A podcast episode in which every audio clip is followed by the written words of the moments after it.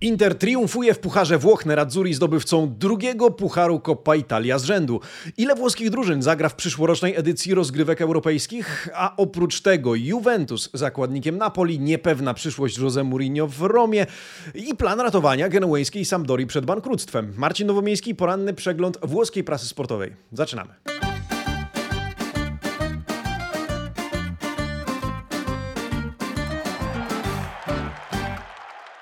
Buongiornissimo, amici sportivi. Piątek, 26 maja 2023 roku. Dzień dobry.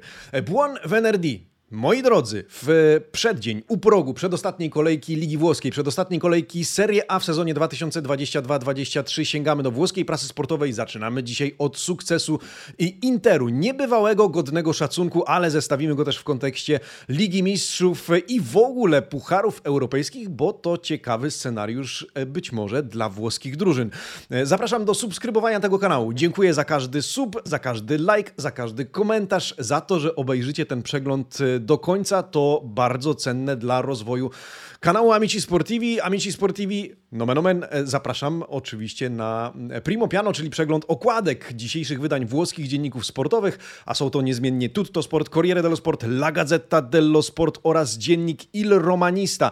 A co dzisiaj na okładkach? A dziś na okładkach presja na Maxa, Maxa Allegriego. Toskańczyk musi w końcówce sezonu udowodnić, że wciąż ma kontrolę nad zespołem, a w tle już pojawiają się nowe nazwiska. Thiago Motta oraz Igor Tudor. Juventus za zakładnikiem, to już Corriere dello Sport, niezdecydowanie Aurelio De Laurentisa w sprawie uwolnienia Cristiano Giuntolego może opóźnić realizację transferowych planów Juve na nowy sezon. Tymczasem Luis Enrique, kuszony przez Paris Saint-Germain, może nie wybrać Napoli. Gazeta dello Sport dzisiaj z hasłem Przyprowadźcie mi Pepa. Simone Inzaghi po zdobyciu Pucharu Włoch skupia się na starciu z Manchesterem City w Lidze Mistrzów. Il Romanista z kolei dzisiaj o José Mourinho, który koncentruje się na przyszłotygodniowym finale Ligi Ligi Europy. Czy zagra w nim Paulo Dybala? W tym temacie zdania dzienników są podzielone. A w tle, y, drodzy, domanda del giorno, a dzisiaj w pytaniu dnia y, zastanawiamy się nad tym, czy Inter faktycznie jest w stanie realnie, prawdziwie postawić się Manchesterowi City w finale Ligi Mistrzów. Y, ankieta trwa, zerkniemy do wyników tejże pod koniec naszego dzisiejszego spotkania z włoską prasą, e, które rozpoczynamy od triumfu Interu nad Fiorentiną w finale Coppa Italia. Komu kibicowaliście w tym starciu? E, Interowi specjaliście od zdobywcy pucharów, czy też Fiorentiny, Fiorentinie, która zagrała sercem, e, dała z siebie czy wszystko? Nad tym można debatować, o tym można polemizować. Ja chciałbym rozpocząć od tego, że pokażę Wam dwie alternatywne okładki wczorajszego wydania Corriere dello Sport, tej ogólnokrajowej, tą ogólnokrajową krajową oraz w wydaniu dla Florencji. Po lewej pierwsza, po prawej druga, ma się rozumieć. No a e, hasła różnią się, co ciekawe, jak to zwykle bywa w przypadku Corriere dello Sport. Byczy puchar e, to po lewej stronie versus jesteśmy z was dumni. Wszystko z dwóch powodów. Pierwszy oczywisty, wygrana Interu po kapitalnym występie Lautaro Martineza, no ale Fiorentina zagrała również dobrze. Na pewno postraszyła Inter, była dynamiczna i gdyby wykorzystała kreowane w drugiej połowie okazję, ten mecz mógłby zakończyć się e, inaczej niż 2 do 1 dla Nerazzurich, ale to Nerazzurri triumfowali w finale. Nerazzurri sięgnęli po drugi puchar Coppa Italia z rzędu i wszystko opisywała nam wczoraj ładnie Gazeta dello Sport, tytułująca swój artykuł e, Fantastico Lautaro, l'Inter gode, czyli fantastyczny Lautaro, Inter świętuje, Inter się cieszy. Większość pomeczowych relacji we Włoszech opierała się na sylwetce Lautaro Martineza, który poprowadził zespół do e, ostatecznego zwycięstwa. Co prawda bramka Nico Gonzalez Zaleza już na początku starcia e, mogła postraszyć i pewnie postraszyła fanów Mediolańczyków, ale Viola została zdemontowana. Inzaghi zaliczył bis, zdobywając drugi puchar z rzędu. Dwa gole Argentyńczyka w 9 minut, no tak zyskuje się miejsce na łamach włoskich gazet. E, to też mocny sygnał w kontekście starcia o inny puchar, oczywiście Puchar Ligi Mistrzów. 10 czerwca e, Inter zmierzy się z Manchesterem City i to z kolei dzisiaj podprowadzają nam gazety sportowe. Zanim jednak to, e, zerknijmy jeszcze do rubryki Le Pagelle, żeby zobaczyć, jak Gazeta dello Sport oceniła oba zespoły, a Fiorentinę oceniła na 6,5, e, Inter na 7. Bohaterami obu zespołów zostali wybrani Nico Gonzalez i Lautaro Martinez, czyli zdobywcy bramek. Pierwszy otrzymał 7, drugi 8. Najsłabsi tym razem Lucas Martinez Quarta i Alessandro Bastoni. Oni z piątkami. E, co ciekawe, tak spoglądając na tę notę, nie znajdziemy wśród nich przesadnie wysokich od ocen, ponieważ e, te dwie dla Gonzaleza i Lautaro Martineza to jedyne noty równe bądź wyższe siódemce. Reszta zawodników w obu zespołach otrzymała szóstki, sześć i pół i to wszystko. W Interze poza Martinezem pochwaleni za występ zostali Handanowicz, Acerbi, Brozowicz i Czalhanoglu. W ekipie Fiorentiny z kolei Amrabat, Mandragora oraz Lukajowicz, to mimo tych niewykorzystanych w drugiej połowie e, sytuacji. No a gdybyśmy sięgnęli już do dzisiejszego wydania Gazety dello Sport, to mediolański dziennik zajmuje się Ligą Mistrzów. Wróćmy więc do e, tego 10 czerwca, na który pewnie czekamy i na który czekają pewnie nie tylko fani Nerad Zurich.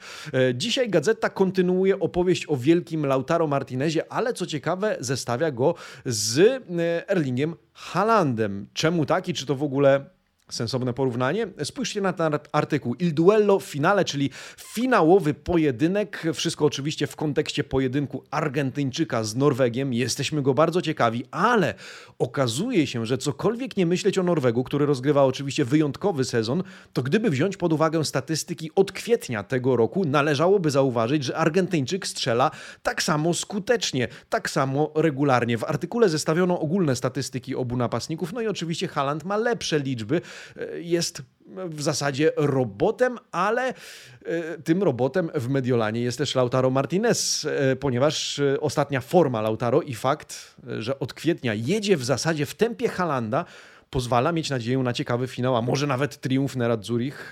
Zobaczymy, czy wierzycie w taki scenariusz. Natomiast co ciekawe w tym całym kontekście wygranej Interu w Pucharze Włoch, co teraz musi zrobić Fiorentina, żeby zagrać w przyszłorocznej edycji Ligi Europy jak ta sytuacja e, rozkłada się czy przedstawia w kontekście pozostałych drużyn e, Serie A. O tym wczoraj rozpisywały się włoskie media, e, ponieważ sytuacja może być znamienna i ciekawa. Skupia się na tym, czy skupiało się wczoraj na tym Corriere dello Sport, pisząc per la Viola Conference Unica Via, czyli Liga Konferencji jedyną szansą, jedyną drogą, jedynymi drzwiami dla e, Fiorentiny e, do Ligi Europy.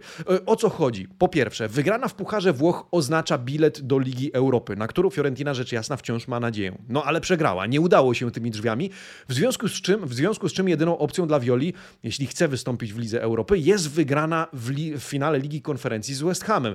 Fiorentina nie ma już bowiem szans na siódme miejsce w lidze, ma 9 punktów straty do tej pozycji, tym samym, jeśli Europa, to europejskimi drzwiami. Co się jednak, Amici Sportivi, dzieje w Serie A? Sukces Nerad Zurich zwalnia miejsce do udziału w, Ligi, w Lidze Europy dla jednego z zespołów w tabeli ligowej. Do piątej ekipy dołącza tym samym szósta. W aktualnej klasyfikacji jest to więc e, Atalanta oraz Roma. Juventus otrzymuje zaś bilet do Ligi Konferencji, mimo e, tych ujemnych punktów, które otrzymał. Jeżeli jednak Fiorentina wygra finał Ligi Konferencji, no to otrzyma dodatkowe prawo do gry w Lidze Europy, nawet kończąc ligę na miejscu dalszym niż siódme. I tym samym w przyszłym sezonie, e, uwaga, oglądalibyśmy w Europie osiem włoskich ekip, nawet jeżeli regulamin UEFA mówi o siedmiu miejscach dla danej e, federacji piłkarskiej. E, podobną sytuację zresztą mamy w tym sezonie, czy mieliśmy w tym sezonie w Niemczech, kiedy to Niemcy mieli osiem drużyn w rozgrywkach europejskich z uwagi na to, że Eintracht, Eintracht Frankfurt, który uplasował wyplasował się poza top 7, tam bodajże na 11 miejscu, zdobył Ligę Europy w poprzednim sezonie, no i w sumie Niemcy mogli wystawić do, do gry w mm, rozgrywkach europejskich właśnie 8 ekip. Czy to powtórzy się dla Włochów, dla Italii? No byłby to znamienny scenariusz. Włosi niejako zdominowaliby rozgrywki europejskie, ale zobaczmy, oczywiście sporo tych scenariuszy jest w zależności czy uzależnionych od tego, jak poradzą sobie w finałach. E, swoich e, rozgrywek, rozgrywek, w których biorą udział, no i oczywiście e, biorąc pod uwagę ich pozycję w Serie A. Na pewno na zwycięstwo w Lidze Europy ma nadzieję Roma. Wczoraj Jose Mourinho wziął udział w konferencji prasowej związanej z UEFA Media Day, w trakcie której powiedział kilka co najmniej ciekawych zdań, na które warto zwrócić uwagę i które podchwyciły włoskie media. Chciałbym Wam je e, teraz przedstawić, o nich opowiedzieć, ponieważ część dotyczy, dotyczy przyszłości Portugalczyka w Rzymie, w Romie, o której ostatnimi czasy pisze się dosyć regularnie i często.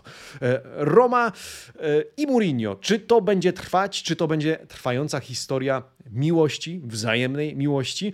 Po pierwsze, prasa podchwyciła słowa Portugalczyka, który powiedział wczoraj, że chce wygrywać dla kibiców, że myśli o nich i że pewnego dnia, uwaga, Saradura Andarevia, trudno będzie mu stąd odejść. A że o tym rozstaniu Mourinho z Romą pisze się już od jakiegoś czasu, no to te słowa okazały się pożywką dla tejże teorii.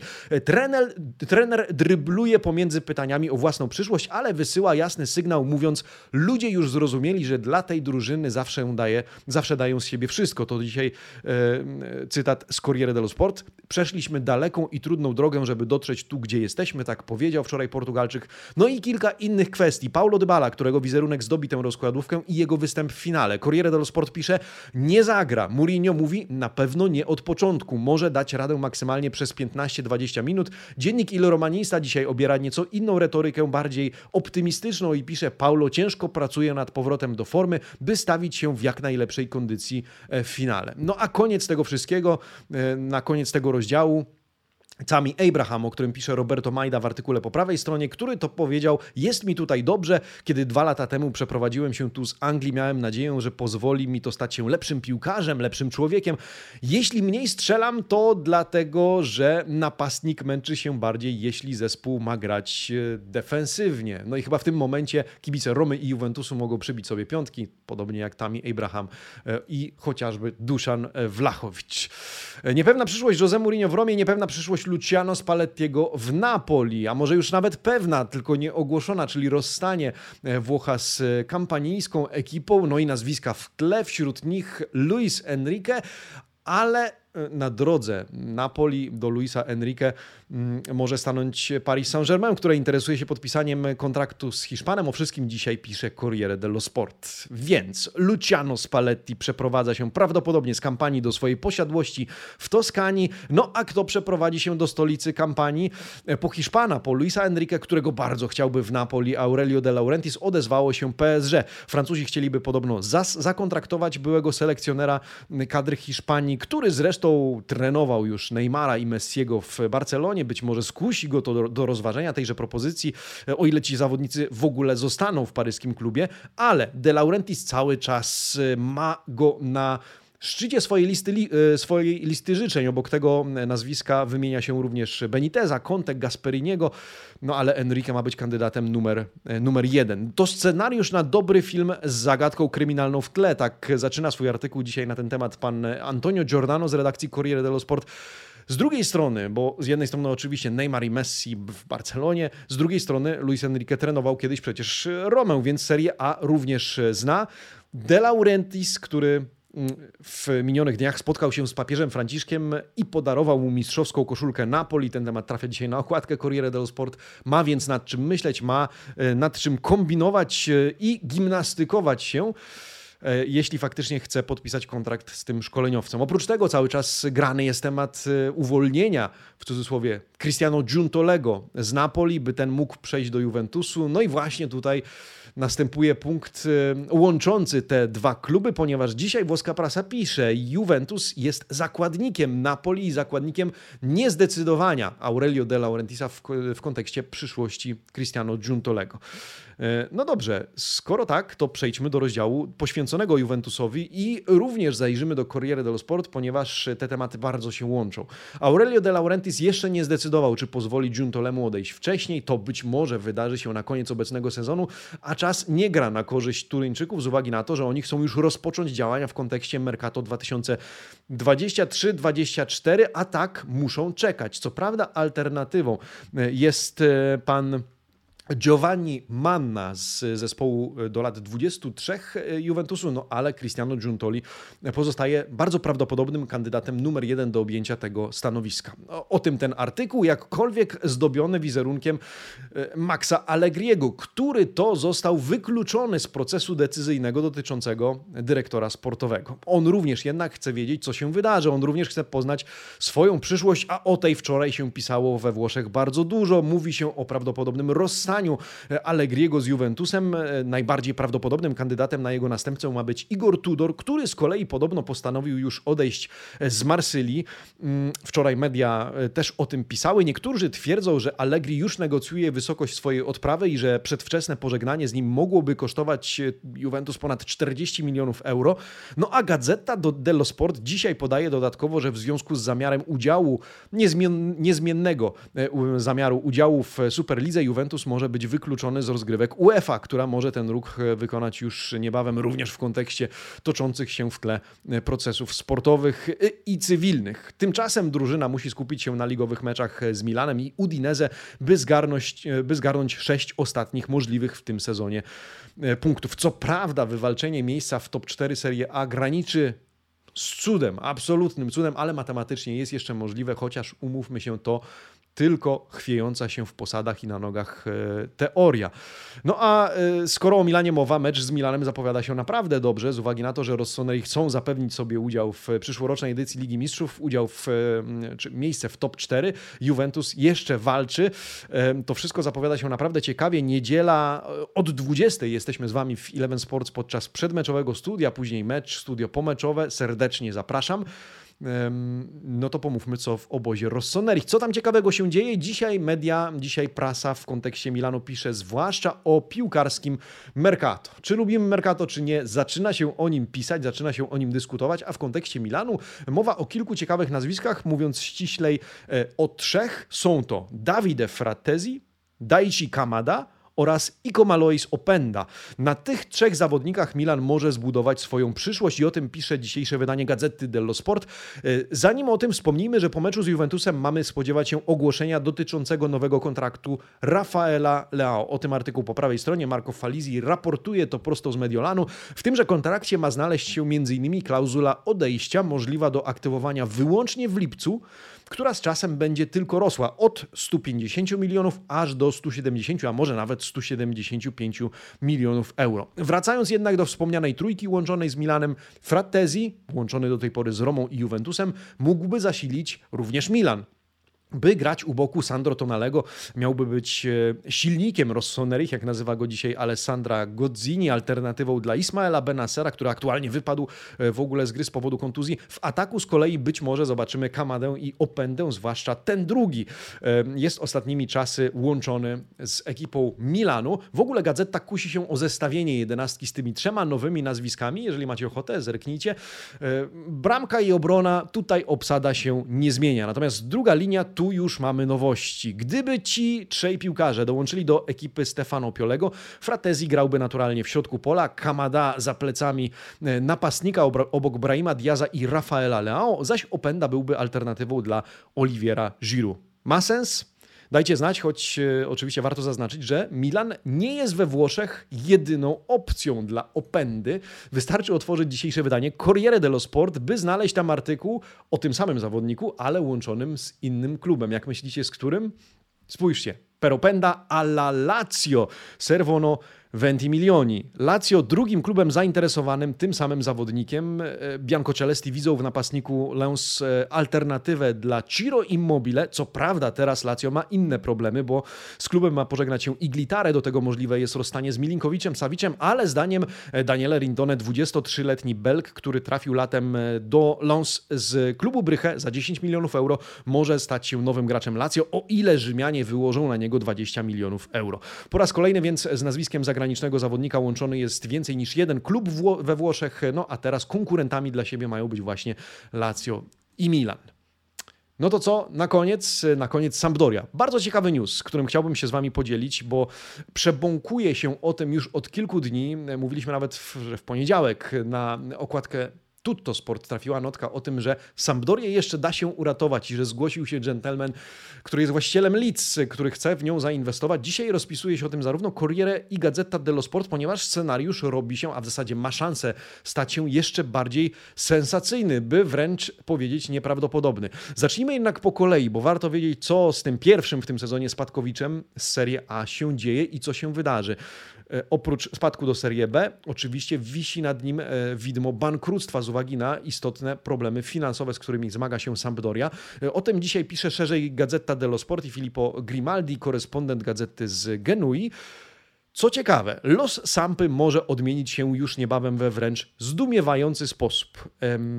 Kto chce ją uratować? Po pierwsze, pan Andrea Radri, Radri, Radrizzani, Andrea Radrizzani, na tym nazwisku łamiemy sobie dzisiaj język o poranku, właściciel Leeds, e, który miał e, przedstawić już ofertę odbudowy Sampdori, ale na tym nie koniec. Słuchajcie, dzisiaj włoskie dzienniki informują zgodnie, że do Radrizzaniego dołączył Al-Khelafi z Paris Saint-Germain i że obaj panowie mają połączyć siły w tym temacie. Na razie zastrzyk gotówki Sampa dostanie od Lega Calcio, bo zgodnie z regulaminem spadkowicze otrzymują tak zwany spadochron finansowy, czy poduszkę finansową, powiedzielibyśmy we Włoszech, który pozwala im do pewnego stopnia zamortyzować upadek i drastyczny spadek e, przychodów. To około 25 milionów euro w przypadku Sampdori. E, pieniądze zostaną przelane na konto Genueńczyków do przyszłego wtorku, no i dzięki temu Sampdoria będzie w stanie wypłacić pensję za pierwszy trymestr 2023 roku, a potrzebuje na ten cel, jak czytamy, 12,5 miliona euro. Bo gdyby tego nie zrobiła, to nowy sezon zaczynałaby w Serie B z czterema ujemnymi E, punktami. Wracając jednak do inwestorów, jeżeli zostaną nimi Ratrizzani i Al-Khelaifi, Sampa może nie tylko zostać odbudowana, ale i zbudowana do rozmiarów, jakkolwiek to brzmi, Manchesteru City. Tak dzisiaj e, wróżą włoskie dzienniki. Czyli to ma być taki europejski projekt E, najpierw odbudowany wręcz z popiołów, bądź niemal z popiołów.